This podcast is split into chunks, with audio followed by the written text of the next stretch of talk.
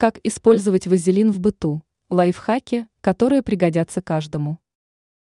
Не все знают, что вазелин можно использовать не только для ухода за кожей в холодное время, но и в других делах. Где он может пригодиться? Рассмотрим варианты более подробно. Кожаные сумки и обувь. В холодное время года портится не только кожа рук, но и изделия из кожи, сумки, обувь, куртки.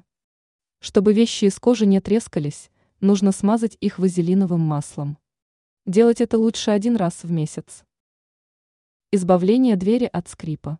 Звук скрипучей двери раздражает многих.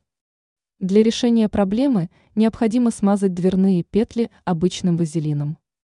Благодаря ему звук двери не будет вызывать у вас неприятные эмоции. Удаление следов от воды на дереве. Если на вашей мебели имеются пятна от воды, то вазелин спасет вас и здесь.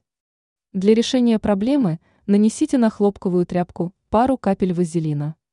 После этого хорошенько натрите поверхность. Результат вас порадует. Теперь вы знаете, как использовать вазелин в быту.